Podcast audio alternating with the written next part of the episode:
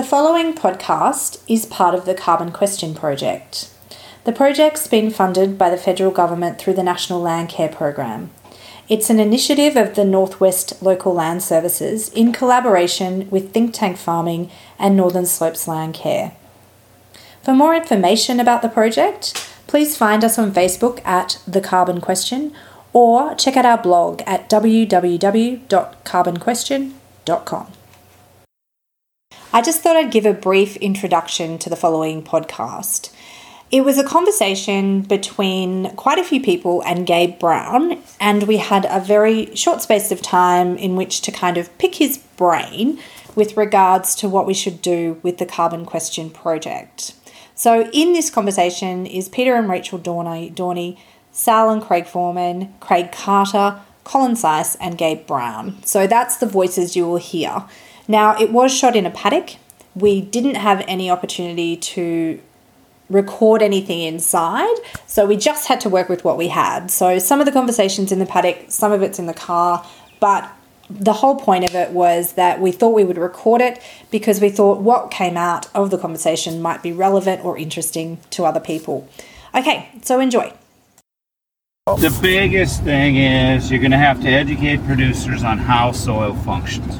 How do how do you grow soil? And we grow soil. We grow topsoil.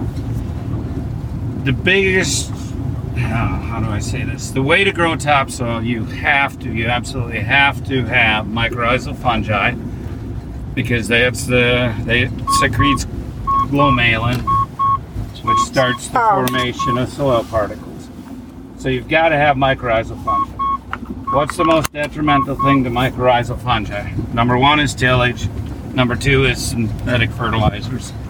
Three is herbicide, et cetera.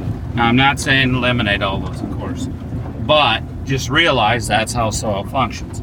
I was disappointed in this paddock right now that we were in, and that he doesn't have the soil aggregation I would like to see, which tells me that even though it's been in perennial grass, I, I, I need to see his... Uh, fungal ratios in there.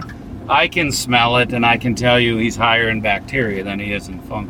You know, I'll right, be amazed. You can, you can tell not. That from the smell. I can tell by smelling it. Yeah, that's when, very cool. When you've done enough of this, you just know. But but he's moving in the right direction. You know, there, he's got a lot of good things. You can see fungi actually in the soil, and a lot of good positives. So don't get me wrong. Carbon levels, organic matter's increasing, so that's great. But to educate your producers and to get this working, you're going to have to understand how soil functions. And how soil functions, the other thing mycorrhizal fungi need is they have to have a living root in the ground all the time. So the big problem, and that's why I was quizzing you on wheat and then nothing until the next wheat, you're just killing the mycorrhizal fungi because they don't have anything to live on. So in my mind right away, I'm going, okay, what's what do they do?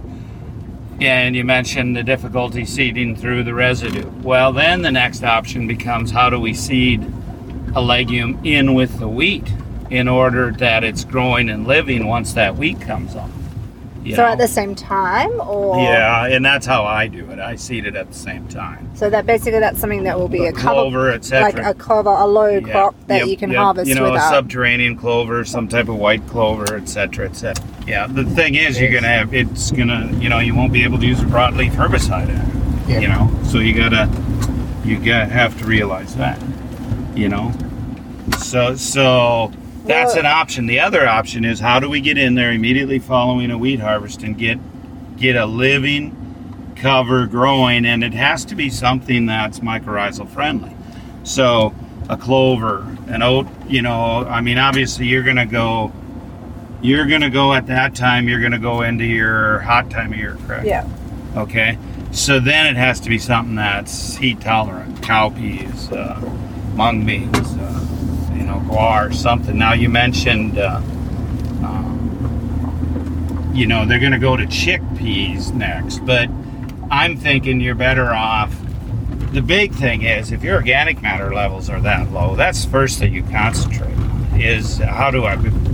cycle carbon, because all soil is built around carbon, and if you don't have carbon, I mean if you have organic matter levels less than one, you've, you've got to just focus on carbon. So chickpeas may not be the thing to use there, you know.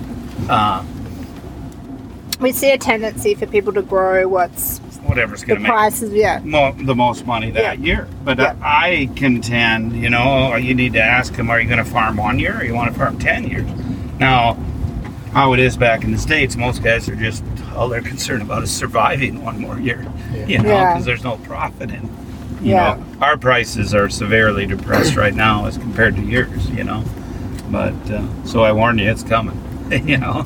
But uh, uh, we, you have to set up this trial so that you have something living and growing at all time. Now, I would love to come in following wheat with with a multi-species cover. But by that, I'm not talking these fifteen-way mixes. You're not ready for that.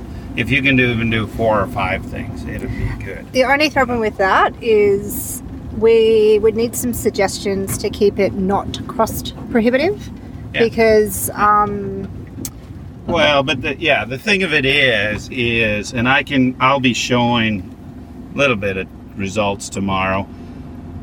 Like just for, we've got data from in the States, just growing a cover for um, a matter of uh, four or five months, over one hundred dollars savings in fertilizer costs the next year. So to say it's cost prohibitive, I realize seed's expensive here. Yeah, so you exactly. use what's available. Pretty but right. sorghum Sudan's not that expensive, millet's not that expensive, and those are relatively available to you. Cow peas or something like that, some warm season legumes. So we can build a cover um, relatively. Question, and then Peter? The matter is, you know, I would hope they would put livestock on those covers and graze. So that is, sorry, that's no. part of our program. We're actually, half of it is actually going to have a cover crop in it. Good. And half of that half is going to be grazed, and yep. the other bit's going to be brown manure. Whether that's the right thing to do, Gabe, or not. Well, I, I think it depends on how much is available to you. Yep.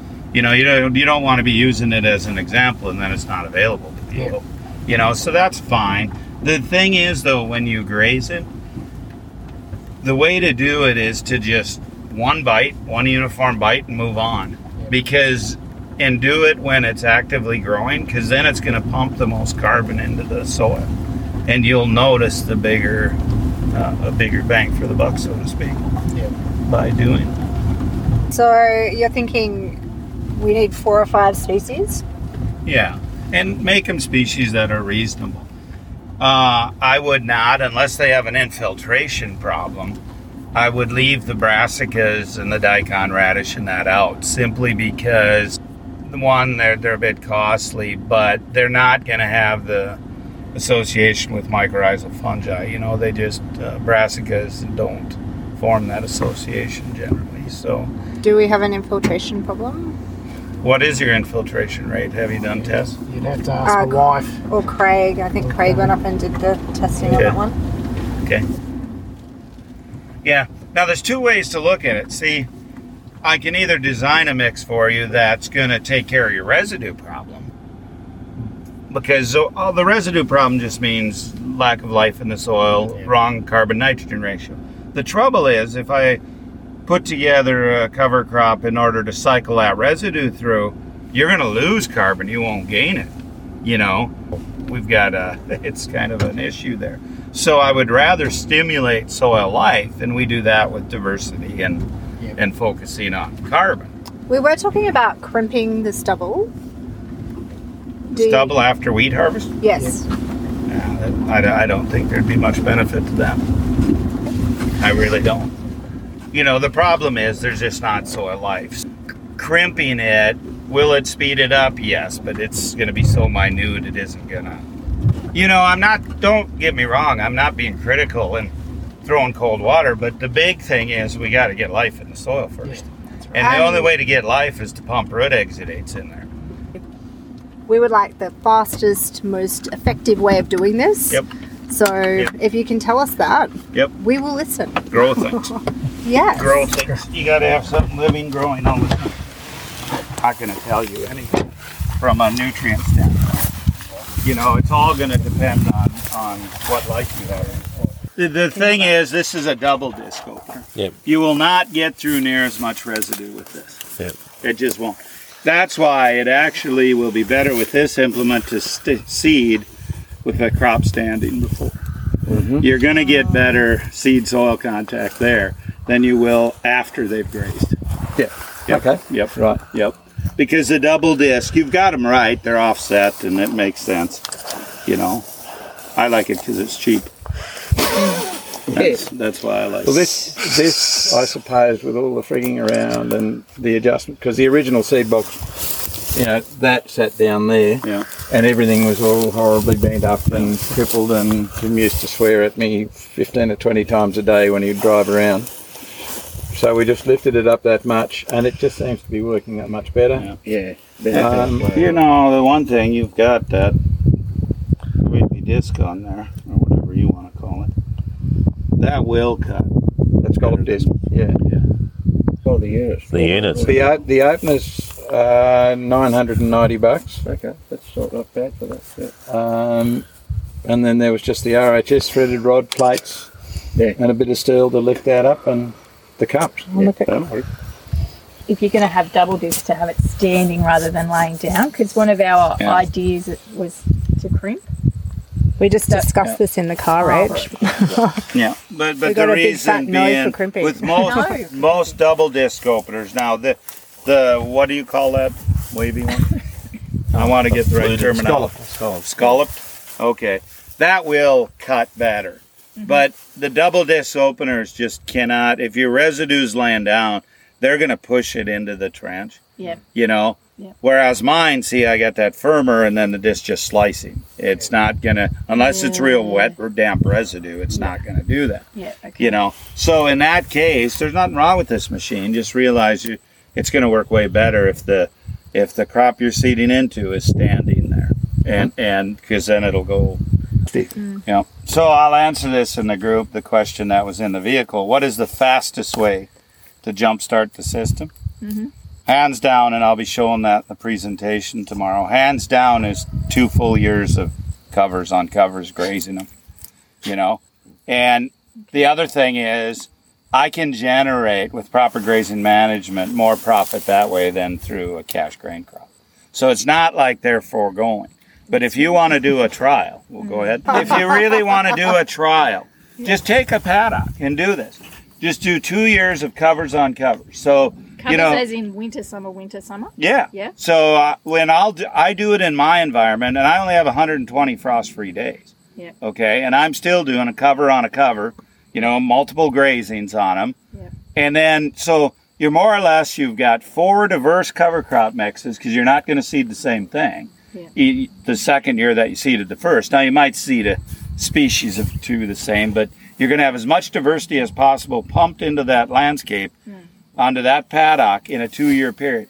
By grazing it while it's growing, you're going to be pumping maximum carbon because yeah. the plants will be going. So you'll jumpstart soil biology. Yep. Plus, with all the dung, urine, everything else, yep. I would also really hope it's higher stock densities you're going through there with, well, yeah. you know, say multiple sort of stock density. Yeah, would you I like using half a million pounds per acre or greater, you know, on that. So what and, does that look out to be? So? Yeah, um, a lot. Yeah, well, it's two point two, so you know, um, yeah, you're you're at. Do we have to borrow cows? Well, you'd be at you'd be at like uh, uh, two hundred thousand kilos. Yeah. Which That's is an average speed. five hundred kilos to the cows, four hundred cows to the ogre. Yeah. yeah. Which is where we're using the bad lads. I know, I was going to say. We, we can we do it. Yeah. The, the, other, the one thing that I find that everybody who starts talking about the, the, the much higher densities of stock is the one part of the equation they leave out is how long. Yeah. Well, and that's why. It's, it's like when it's we're doing that, we're doing five to six moves per day. Now, what I say is, starting out with a trial, go to once a day. Just, but, but then you're going to back way off on that density. You're not going to be running them because there will be nothing left. It won't regrow. Yeah. We want that plant to regrow yeah. to yeah. pump that exudate. So you might want to back off. I'm just saying, don't set stock at only two cows an acre or something. That yeah, that's yeah, yeah. not going to do any yeah, good. Yeah, yeah. You know, and that's something we can. Colin can help you with work that out. Yeah. But. You grow four cover crops. Do a P L F A. I imagine that's what kind of biology test you're doing. Yeah, we'll you know? show you it. Yeah, so. okay. Mm. You do that test before, and you do it at the end of two years. you're going to be amazed at the difference. Then you roll back into your cash crop. And what you're really doing is priming that soil, because you're doing the same thing. You're doing the same thing Craig's doing. You're doing the same thing Colin's doing. You're pumping maximum diversity root exudates into that soil. Yeah. And that's what people got to get out of their mind. Oh, I'm not going to have any cash crop. I'm going to go broke. Yeah. I'll make way more money grazing usually than anybody will make grain farming, unless it's a specialty crop. Yeah. You know, with decent management, because you can, yeah. you can really crank the weights out. I don't care if we're talking sheep or cattle or whatever the case yeah. may be. So just going back when you're saying to plant a clover in with the wheat. Yeah. Um, and then you take the wheat off, obviously. Do you plant something else into the clover? No, the clover will be growing. The yeah. biggest problem I see there, just in what little drive Colin and I coming up here, I think the weed pressure is going to stop you from doing that.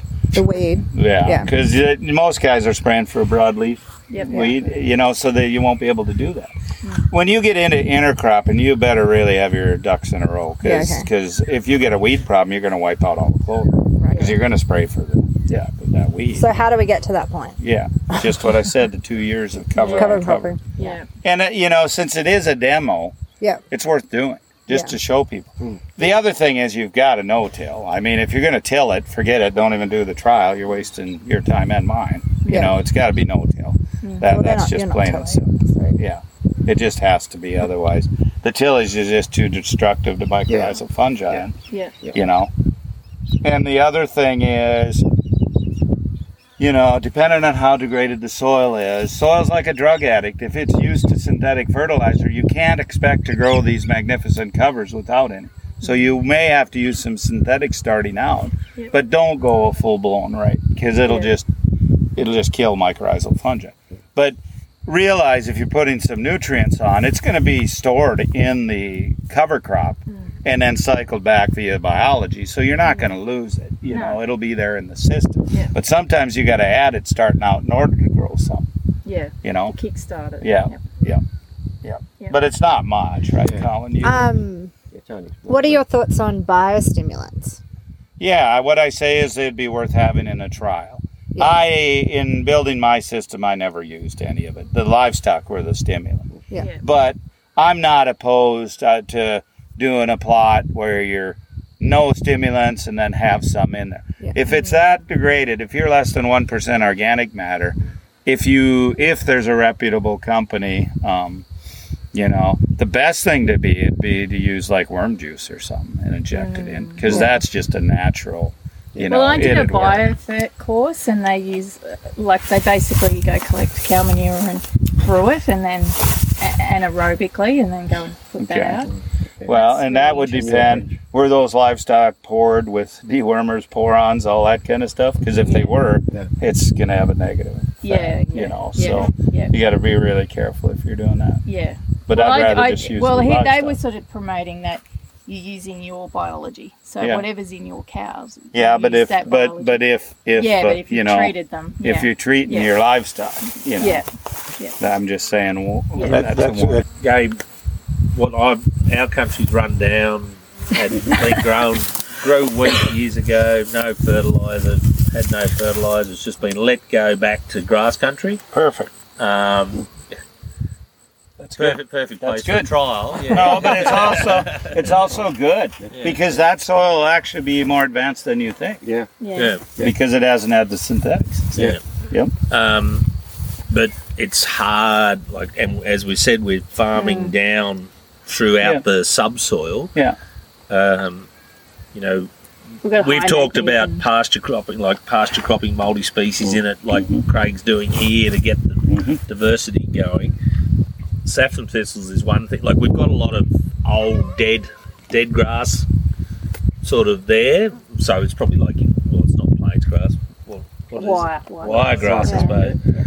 Yeah. Um, what would crimping do to things like saffron thistles and things along those lines, just to roll it onto the ground and get it in contact with the ground? Yeah. Go ahead. It'd kill them, but why worry about them? Yeah. I mean, what's the purpose of your of pasture cropping or cover cropping it? Is it is it more from a kickstart soil health, or, or, or generate we'll get, stock we'll get, food? We'll actually start to get some grasses back into the, yep. into the community right. because there's not a lot of grasses yeah. there, because it's yeah. all it's either weeds or nothing. Sort of, yeah. there's a lot of bare ground, Yep. So my idea was to sort of try and use that, like use that what's growing there to put it back on top of the soil yep. and start to incorporate it without actually digging it into the soil with yep. you know yep. offsets. But you know, I would have to say, I mean, unless it's a massive amount, I wouldn't even bother with no. it, because two-thirds of your organic matter increase is going to come from roots.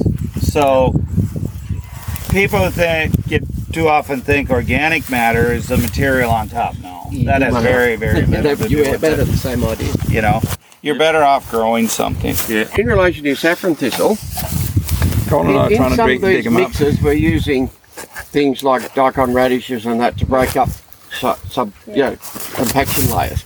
Yeah.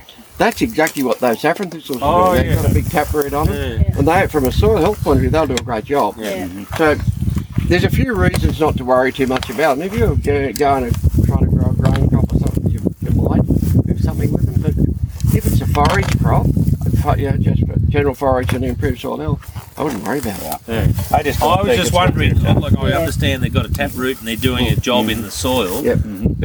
um, yeah. And I keep saying that to yeah. people. I've got. I don't have weeds anymore. I've got non-edible cover crops. Yeah, so, that's good. Uh, well, that's good. Am I got it? They're right. And, and, and anyway, if you I get the right so, cows, yeah. they'll be edible.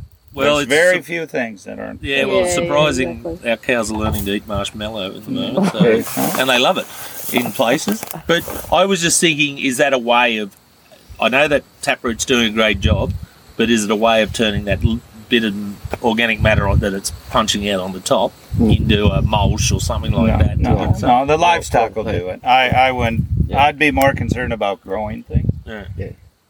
Yeah. Every opportunity should be taken. You have to have a plant growing at all times. Yep. That's the whole secret to my operation, is just to have something growing. I grow things, you know, our first killing frost in the fall is September tenth about, right around there. And we will freeze then every other night from that till October. Then we're going to freeze every night. I can have living plants up until mid-November, mm-hmm. even though we froze fifty times, mm-hmm. because the soil's so healthy and I'm collecting sunlight. And that's the whole key to my operation. How much mm. sunlight can I pump into the soil? Mm. And that's it. Just grow things. You have mm. to grow things. And that's what just blew my mind driving over here, is the number of fields where there's nothing growing. Wow. You know, well, they're out there spraying it. To that I'm end, like, wow. we do have another site, which is Broadacre. They don't have any animals in yep. their system. Yep. So for them to justify growing something, mm-hmm. it's got to be pretty economical seed-wise per... Yeah, but see, they're not thinking long-term. Yeah. They're not thinking... They. The first thing you have to do is educate people how soil functions. Yeah. yeah. Because, uh, like I said on the way over here, we've got, uh, and I'll have it in the presentation tomorrow, but just four months of growing a plant, one hundred thirteen dollars worth of fertilizer that pumped into the soil, N, P, and K in that yeah. biomass. So... For them to say, oh, they can't afford it, can't, well, what? You're going to go write a check for fertilizer then. Yeah. You know, you're not thinking it through in that. Yeah. And that's the big thing. The hard thing is education. Yeah. So I, I strongly encourage you on your sites to find the right person who's willing to Oh, yeah, we, and we do. Yeah. I guess yeah. these are just questions that we'll get asked. Oh, I understand that. Yeah. I understand so, that. And that's yeah. why it's all about education on how yeah. soil functions yeah. Yeah. and how the nutrient cycle works. And the other the other thing we sort of see is plant available water. So yeah. what we've been drilled into us is you have to have it fallowed, nothing growing, mm-hmm. so that you can increase yeah. your plant Keep your available water. Yeah. Okay. Now, so, how do you increase the water holding capacity of your soil? Well, I know this, but well, yeah, we, yeah, we increase our organic matter. Okay. How do you increase organic matter? Grow stuff. Okay. So. See, they're so never going to get anywhere. With our trial, that, right. That's what we need to show. Is yep. The problem is they'll never, ever get anywhere. They'll always be in that mindset, and their water holding capacity will only be that amount. They'll never increase it. Well, we realize so, that that's a really important trigger. Oh, it is. It's the cover crop moisture. And so what you show so them. That's actually what we've changed yep. our trial testing to focus more on, is like post-harvest moisture testing, pre-sowing moisture testing with the cover crop in between yeah, to go. demonstrate the... See, it isn't going to matter to them because they, they're wasting. They think they're storing all this moisture that falls. Yeah. They're storing very little because yeah. their bucket's only so big. Yeah. Yeah. So that's exactly the right thing to do. I yeah. can commend you on that. That's perfect. Yeah. Test it, grow the cover, test it again, you'll show them. Yeah. That's what we had to do back home early on. And then yeah. a, after that, it became a moot point. Yeah. You know, it just yeah. people realize, hey. Yeah.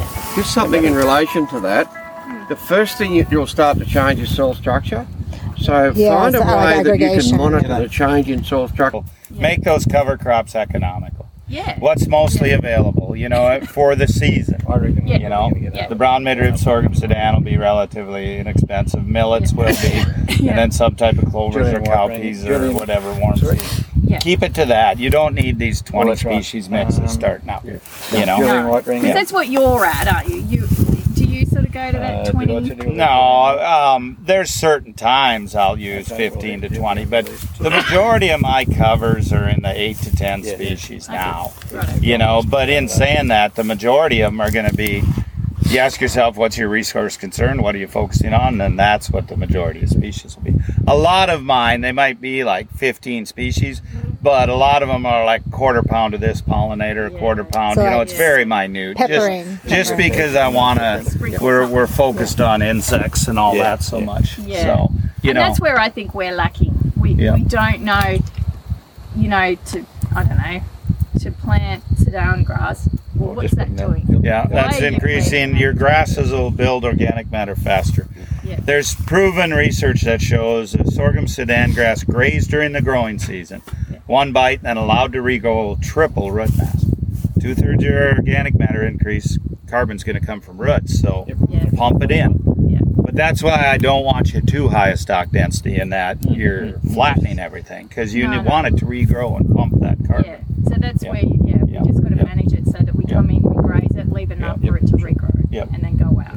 Yep. Most of this stuff's fairly simple. I know, yeah. I know people sometimes overcomplicate it. Oh yeah. yeah. Just grow, grow plants. Just grow plants. It yeah. works. There. So Gabe's offered to help us design a mix, didn't you? I can do that. You might have said that to Claire. I, I picked up on it. I guess I helped. I, I guess I offered to design a mix. So. One of the guys coming tomorrow is we're.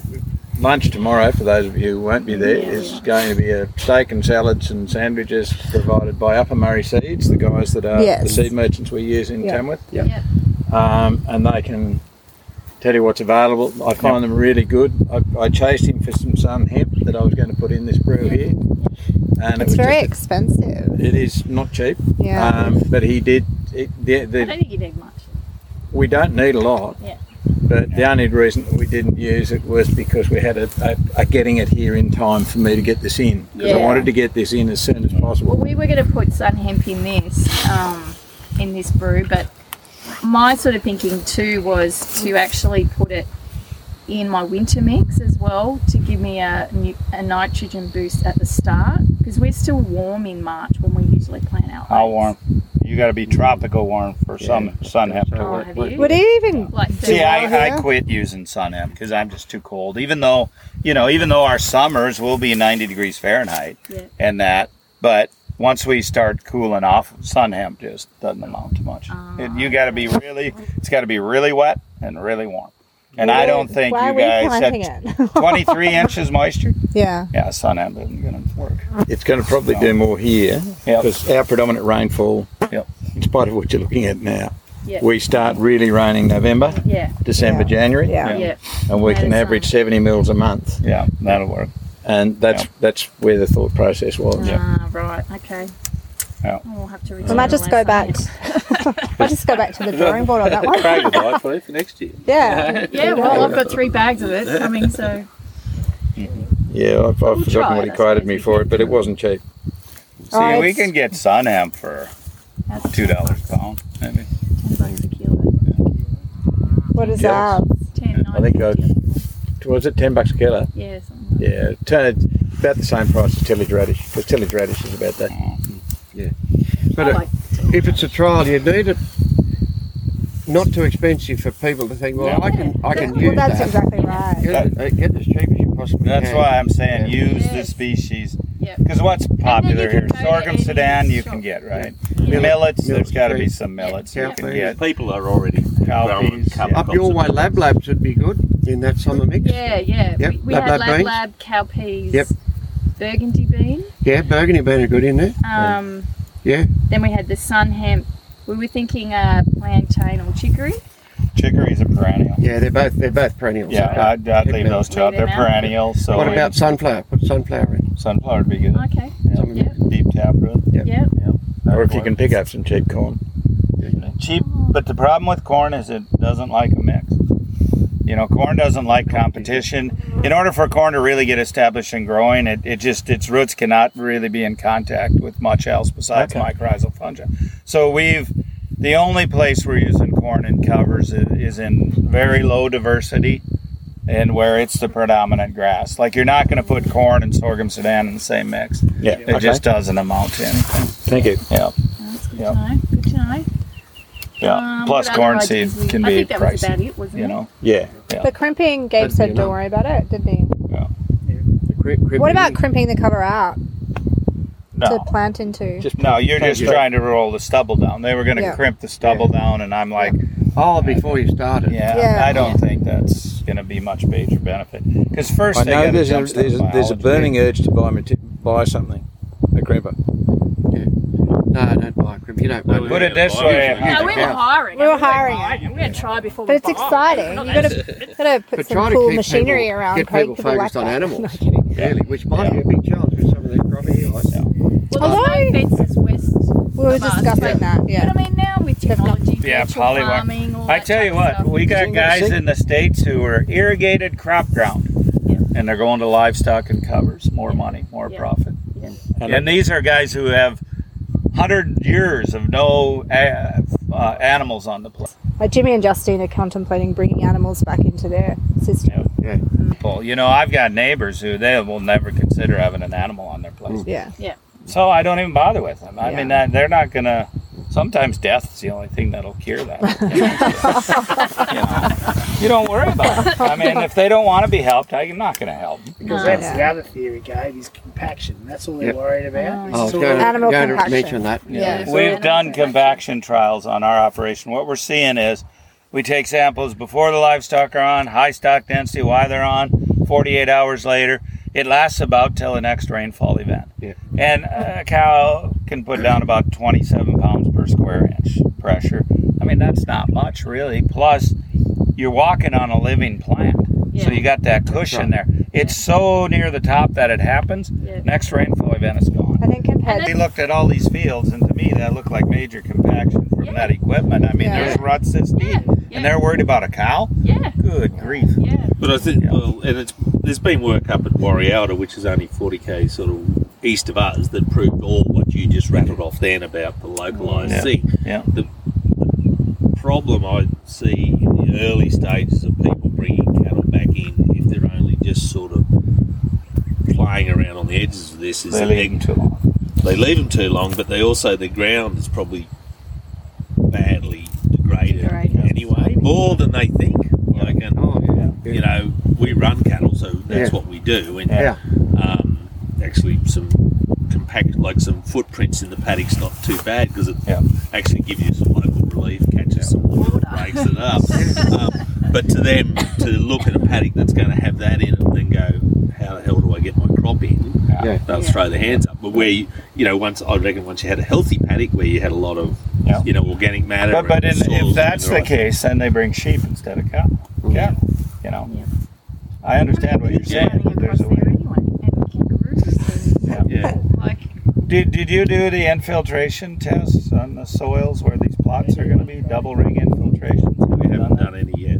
But they, that's, that's got to be done. You need to do that beforehand. Yeah. You okay. need to do that with the G P S point, so you can test the same point. What? yeah.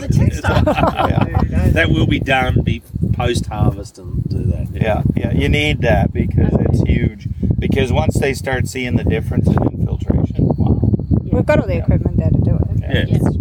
Yep. Yep. No, well, that was, I think, my biggest thing is, is to disprove the myth that, oh, my yep. God, you can't mm. grow anything. Yeah. Yeah. The animals, in, in, especially in your thing, which is a, which is a trial, yep. yeah, yep. are so critical for it because not only to drive, just to drive it all um, uh, and get create ground cover from the crop, but also for income. So if you start monitoring yeah. the amount of uh, like money you're making off those animals, yes, plus the crop, well, it, it'll add up. You As know, opposed to a bare fallow. Yeah. Yeah. yeah, absolutely. And you can do that easily if you want to, just by weighing them, weighing the gains, and you can calculate that yeah. as all your cattle pellets yeah, know. That's right. So yeah. what if we don't have, like the Maunders at the moment, starting this trial, I don't know what will happen in a couple of years' time, don't have access to animals, mm-hmm. do they?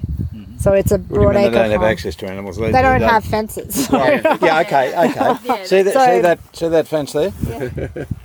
yeah. How much do you reckon it costs a kilometre, and how long does it take to put up?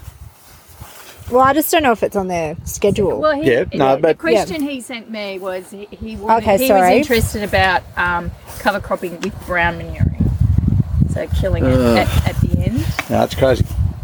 So what do we do? You don't have a living rut, so it's... Yeah, no. So what do we do then? Yeah, the biggest problem is, you know, the cash grain guys are just going to yeah, say, exactly. well, look, there was enough gain, I'm not going to try it. Mm. You know? Yeah, so that's what that's the yeah. that's the crew that we're going to have trouble... Yeah, stuck that way. But in saying that, the way to start then is through the pocketbook, because what yeah. you can do is grow a cover, and you can actually test that cover crop as to the amount of nutrients in it. Yeah. So that's and cycling into the system. Yeah. You know, you can test before, after, test the biomass. So how do we get rid of the cover crop if we don't put animals on it and we don't want to spray it out? Well, oh. it's going to be it's going to be annuals that will, like die. You'll have all warm seasons or cool um, seasons that well, will die. Do, the problem is you're going to get the go seed back. To have a look at yeah. Yeah. And there's just no way around that. I mean, yeah, the yeah. only way I guess so it, it, we'll is to grip it. Uh, then So just maybe, yeah, so, so do, like you said, the okay. two-year thing. And, yeah, but then you're really going to narrow down which species are in the mixes, because they all have to reach reproductive state at about the same time in order for crimping to work. You know, and oh, okay. you gotta you gotta remove glyphosate from this for because yeah, yeah, yeah. you know yeah. you can't use that, or it's you're just killing your biology. So and if they're already playing around with a bit of millet uh, on that now. Yep. Get them to put a multi-species crop in, so it's a millet and, and all that mix we spoke yep. about. Yep. Just millet on its own. Yep. Put a big diverse mix in there, and especially some legumes. Yep. Um, and well, the, and even maybe some brassicas, but especially legumes and gra- you know, grass type, uh, like the millet and sorghum, whatever they yep. want to want to go. So more diversity, and then see what happens. Yes. So that might, that's a simple way of getting creating the interest in it. Yes. Yeah. Um, where where it's you know I can understand it's impractical for them to. To, so to one way animals. we were going to do that, well, we're still hoping to do it actually, is we're going to actually plant aerially in a standing wheat crop. crop. What were you saying that again? We're actually going to, to trial um, a paddock, and we're going to just put the seeds on aerially. Yeah, oh, aerially, okay. Yeah, mm-hmm. in a standing oh, wheat crop. Okay. In a standing wheat okay. crop, mainly because it was interesting because the landholder had this idea that they actually have a bit of a lull before harvest yeah. where they could actually do that. They could ah, actually plant be, it. Be, uh, have it in there before before yeah. they harvest. Now, because, that's not such a silly idea. Because after if, harvest, if, everything if, everything if, shuts down. Financially, everyone, if it adds up with, with yeah. the aeroplane costs and all that, but yeah, that, that's, yeah. that's not well, a silly it, it idea. works out pretty similar. In aeroplane cost compared to, to plant it. Yeah, because yeah, you've got a jump start on. You could you could do that reasonably Like if they early. knew there was a rain event coming. So we've actually yeah. got seeds sitting up at North Star near an airstrip. Okay. Because we're waiting for a rain event. Yeah. So he's sort of got two or three weeks left to yeah. go, and yeah. he'll just ring us when, and yeah. I'm going to go up and film it. Um, because it could fit better into their production system yeah. to have that cover crop on and in before they harvest. Absolutely, it will. Because that, that's, no, I like it. it no, you've got black black soils a bit like here, haven't you? Um, yeah. yeah, well something. that's, yeah. So you, they'll, you'll probably get a reasonable result on that soil. Yeah. And also, what can happen, how, however you get a, a, a, a mix, a multi-species mix in yeah. there. So that's a multi-species that's going out what, there. And ideally we want animals, but may only be able to have animals on some of those trial sites with yes. the people that have got animals. And well, wanting to manage them well. Yeah, you need to exactly. do it properly. Yeah. But some of the others that are a bit enthusiastic, if you do something like that and get and get a cover in there, and then if you, you've got a good big standing green cover in February or March or sometime, get them to start working out, or start working out the potential money making on the grazing of yeah. that. Okay. Just some dry matter cuts. And, and just simple. So some sim- dry matter cuts. Yeah, or? yeah, you yeah, do that. Yeah. yeah. Um, and that and that's just simple um, uh, gross margin, simple prof- profit. Yes. So um, if you put animals on this, you will make X amount. You'll make extra money, and that's yep. that's not even counting the the um, soil health benefits yeah. you're going to get, and, and maybe you can measure that too. But well, you should. You'll measure some of those. So that's yeah. just a bit of a few ideas. Yeah. What's you done here? There's been a notice the platiness right away. It just yeah. breaks off in chunks. Yeah. The other thing, when you look, there's not a lot of aggregates here. Yeah. You know, he's not building any soil aggregates because there's no living root. Yeah. So he's not. There's no way he's going to increase organic matter in there, and you've seen that. You said carbon levels should have been seven to eight. Oh, on this country, yeah, yeah. most likely. Yeah.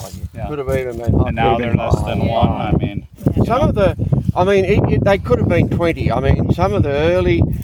Work done in eighteen forty but, um, by Stress Lecky, um, and he didn't come this far north. They, he was getting organic matter levels of thirty-five Organic matter, so that's about twenty percent carbon. Yeah. Well, Oxley, yeah, who was one of the first explorers that did a lot of work around here, went over the plains oh, about thirty miles further north mm-hmm. and complained that the horses were bogging up to their fetlock in what he called the moss. Yeah, huh. yeah, which was peat. Yeah, yeah. And, and, yeah. and, and sometimes yeah. was described as a vegetable mould, yeah. which is like which is like compost. Yeah. yeah, but see how that's cracking and crusting? That's all a sign that, you know, I bet you on a warm day this little temperature will be one forty to one fifty degrees Fahrenheit.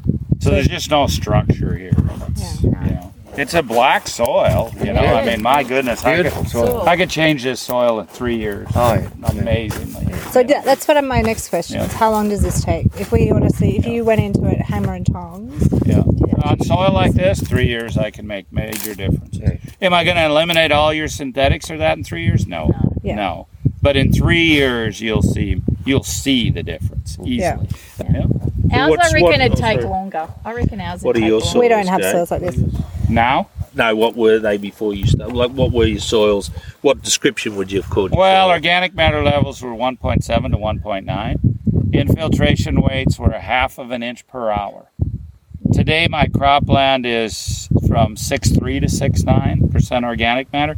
Infiltration, I can infiltrate two inches in twenty-five seconds Say that again? Two inches of rainfall in twenty-five seconds I'll be showing a video tomorrow of it. Wow. Yeah, and that's all taken by scientists. Red, are they red soil, black soil? No, they're, they're a loam, so they're going to be... When I started, they were just tan, and, you know, they were a dull tan color. Now they're black. Yeah. yeah. But I'll show photos. What's the parent material?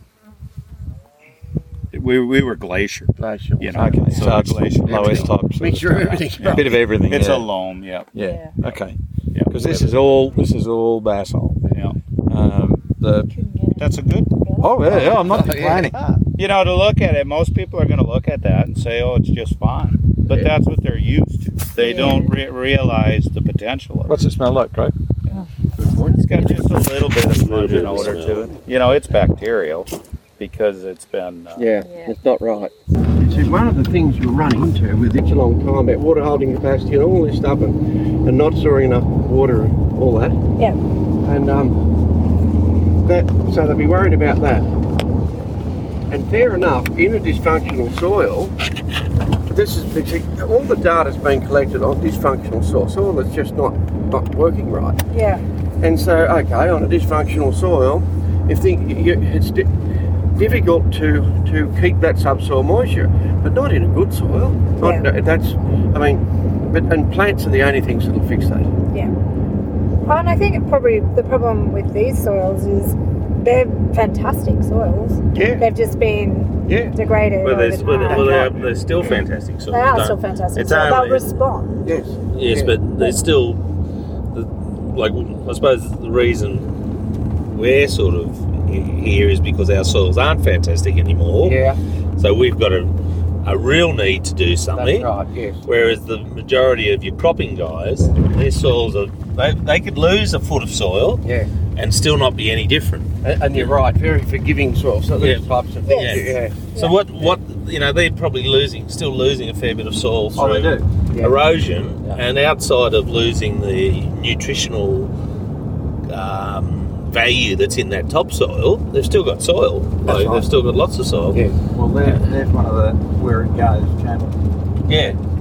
Yeah. And but most of the reason why the, the, yeah. they're losing nutrients yeah. is is because it's it is dysfunctional and, and not cycling. Yes, correct. There's plenty of nutrients there that aren't yes. cycling. You know, yes. that, that's why you've got to keep putting more and more on. They're yes. not available. Yes, exactly. Well, not, they can't re- retrieve them. Yeah. And I'm going to talk a little bit about this in the morning yes. to intro- almost introduce Gabe. I would have said the biggest issue with our soils for the cropping guys is, is not the storing of the moisture, it's the retrieving of the moisture. Yes. Yeah. So they still store a lot of moisture. Yeah. They just don't retrieve it. And soil structure is that badly struggling to get down there. Yes. Yeah. And even in that soil of yours there, Craig, which is still pretty blocky, yeah. it was full of roots. Yeah. yeah. You know, like we dug up big clods, but they were still full of roots. Yeah. Whereas I, you can dig up big clods on some paddocks and there's not a root inside there. You can see where the roots have got around them. Do you use any precision ag? No, out of steer, because I'm talking on the phone. But but the reason being is I'm not applying anything. Yeah, so that's why what I mean. I? Yeah. Yeah. yeah. So yeah, it has no, no relevance to, to you. Yeah. So are you completely nitrogen, you don't apply any nitrogen? No nitrogen, no no phosphorus, no potassium, nothing. And you've never had to top up the system? No, not no. since oh seven, and it keeps getting higher. It's just like what Colin had. Yeah. Same identical thing. Yeah. yeah. So Rates you don't apply any nothing. any artificial no fertilizer teas, anymore? No teas, no biologics. No, no. The crop, but Gabe keeps telling me that yeah, he I, just... he, I keep going. He said that um, whenever I put any fertilizer on my crop, I've got to keep buying him beer, and yep. it's sending me broke. Yeah, yeah. The beer. Well, yeah, beer I, just, I just tell him it just proves that Americans are smarter than Aussies. Because he's still using it. Yeah, but one person has said, well, actually several people have said, that if you're asking us to jump off a cliff by not putting on mm. fertilizer, yeah. oh, and I know that's a big mentality shift. But that's shift. why I told you yeah. earlier, if it's, you're going to eliminate it, you know, overnight, you will have a wreck. Yeah. You yeah. wean yourself yeah. from it as soils improve. Yeah. Colin's soils are well enough that he doesn't need it. No, yeah. I don't. Yeah, and Doctor So Jones you, tells him the same. It? Is it a security net? Yeah, probably. Yeah. yeah. But I'm only I'm only using seven kilograms of phosphorus and seven of nitrogen, so yeah. why would I use it anyway? I mean, there's yeah. nothing. Well, exactly. Yeah. Yeah. Why are you using yeah. it? Yeah. Yeah. yeah, yeah. And they've increased all. I'm not talking about just N P K, but yeah. but all of the nutrients. And Christine Jones and I took uh, did all this work, uh, and they've increased by an average of one hundred sixty-two percent increased. Yep. Some of them increased by three hundred percent. Yeah. And that's without adding anything. Yeah. So you don't need all this stuff. So when you say cut it out, realistically, if you got this firing properly, what kind of percentage do you cut out annually? You'd be using the same fertiliser regime I do. Cows, yeah. Cows. No, no, no, but so you don't have cows. No. And you said, okay, See, you're getting in, your... in the States we have uh, a new soil test called the Haney test, which measures water-extractable organic carbon, and that's really the food that biology eats. Right. And Doctor Haney's able to tell, you send a soil sample in, how much biology you have in your soil and how much of the organic fraction will they convert to inorganic. And then he gives you, you tell him your yield goals, whatever crop, and he'll show you, okay, here's how much you're going to get from biology, so you cut back X amount. Ah, uh, okay, so, so you actually you're don't, you're not guessing. Off. So what I tell yeah. producers is you do, you cut back the amount that'll let you sleep at night. You know what I mean? Yep. And you do a trial. You fertilize part according to the conventional soil test, and then you start cutting back whatever you want, ten percent, twenty percent, whatever. whatever. Game. And yeah. then you see, and you just wean yourself from it. Yeah. And I'm not going to say that you'll get to where it's zero, but in talking many times with Doctor Jones, she'll tell you you'll get yeah, to zero, yeah. you know? Because yeah. well, I asked her specifically when she was at my place, how many places are there in the world where... There, you're not going to be able to heal the soils to the point that, you know, you don't need any uh, fertility. And she says, Gabe, there there is none where there's production agriculture. The, the fertility will be there. You know, it's just a matter of getting it going. It's just a matter of getting soil function going. Yeah. And that's yeah. what we're after. How do we get yeah. soil function back? Yeah. Now, where we stopped at that field, you know, that soil might look nice, but really you have to take into consideration they've probably lost eighty percent of the carbon at least, ninety maybe, that they had. So they got a ways to go to get function back. Yeah. You know? Yeah. I mean, I when I started, I we were we had lost seventy-five percent. You know, so I had a long way to go. But it doesn't take as long as people think. This podcast has only been made possible because of the Liverpool Plains Land Management Group. And in particular, I'd like to thank Craig Carter for allowing me to come and be part of his Rain Triple O project in order to build our project.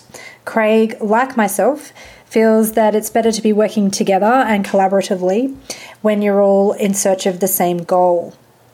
He has kindly allowed us time to talk to Gabe, to be involved with talking to Walter Yenny, and he's made available all of the resources of the Rain Triple O project to our project also. The Rain Triple O project is also being supported by the federal government through the National Land Care Program. It's been run in collaboration with the Northwest Local Land Services, Upper Mukai Land Care, and is also being supported by the New South Wales Environmental Trust. They've also had very generous supporters through local sponsors for each of their days, and obviously I'm a big fan because I've gone back for a few. Anyway, get in contact with either of us if you'd like to know more. Thank you.